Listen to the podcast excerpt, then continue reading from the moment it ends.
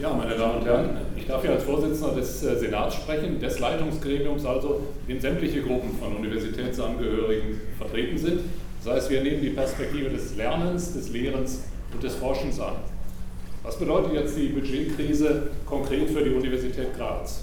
Ja, kurzfristig, schon kurzfristig werden wir wahrscheinlich Einschränkungen in der Lehre haben oder zumindest besteht die Gefahr, wenn die Universitäten eben nicht für die stark gestiegenen Energiekosten kompensiert werden und wohl auch Personalkosten. Im Extremfall wäre das halt wieder Distanzlehre. Was das bedeutet, muss ich hier in dem Kreis nicht sagen, das wissen wir alle.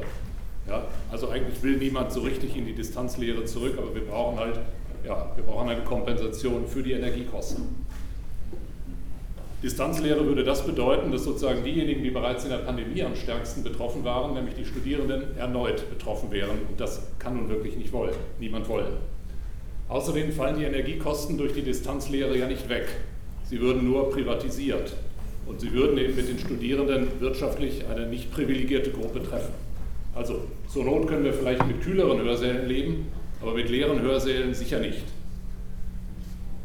Sollte es auch zu temporären Stellensperren oder längeren Nichtbesetzungen von Stellen kommen, dann würden sich diese kurzfristigen Probleme nochmals verschärfen. Betreuungsverhältnisse würden sich verschlechtern, Studienzeiten würden sich verlängern, Qualitätsniveau würde insgesamt runtergehen. Das kann es nicht sein. Die Budgetkrise hat aber nicht nur Konsequenzen für die Lehre, sondern auch für die Forschung ja, wer soll denn eigentlich die Forschung leisten, die die Gesellschaft, die Steuerzahlerinnen und Steuerzahler zu Recht von den Universitäten erwarten, ja, wenn die Stellen nicht besetzt sind? Im Zuge der Pandemie hat sich gezeigt, dass die universitäre Forschung in den verschiedensten Disziplinen eine ganz besondere Rolle bei der Bewältigung von Krisen gezeigt hat.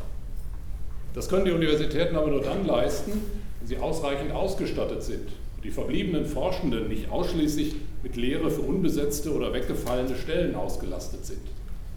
Bislang ist die Steiermark eine der forschungsstärksten Regionen Europas, nicht nur Österreichs, sondern Europas. Das heißt, Bildung, Forschung und Entwicklung sind wichtige Multiplikatoren für die Wirtschaft am Standort und in der ganzen Region. Also hier zu sparen würde sozusagen die Zukunftsfähigkeit einer ganzen Region Österreichs gefährden. Bildung ist halt auch unsere wichtigste natürliche Ressource, mit der wir entsprechend sorgsam umgehen sollten.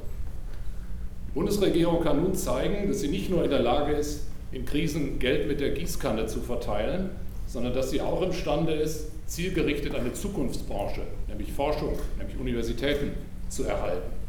Ich appelliere daher an Bundesminister Polaschek, die berechtigten Anliegen der Universitäten nicht einfach abzuwehren, sondern sich aus Verantwortung für sein Ressort mit aller Kraft für die Verbesserung der finanziellen Ausstattung der Universitäten einzusetzen.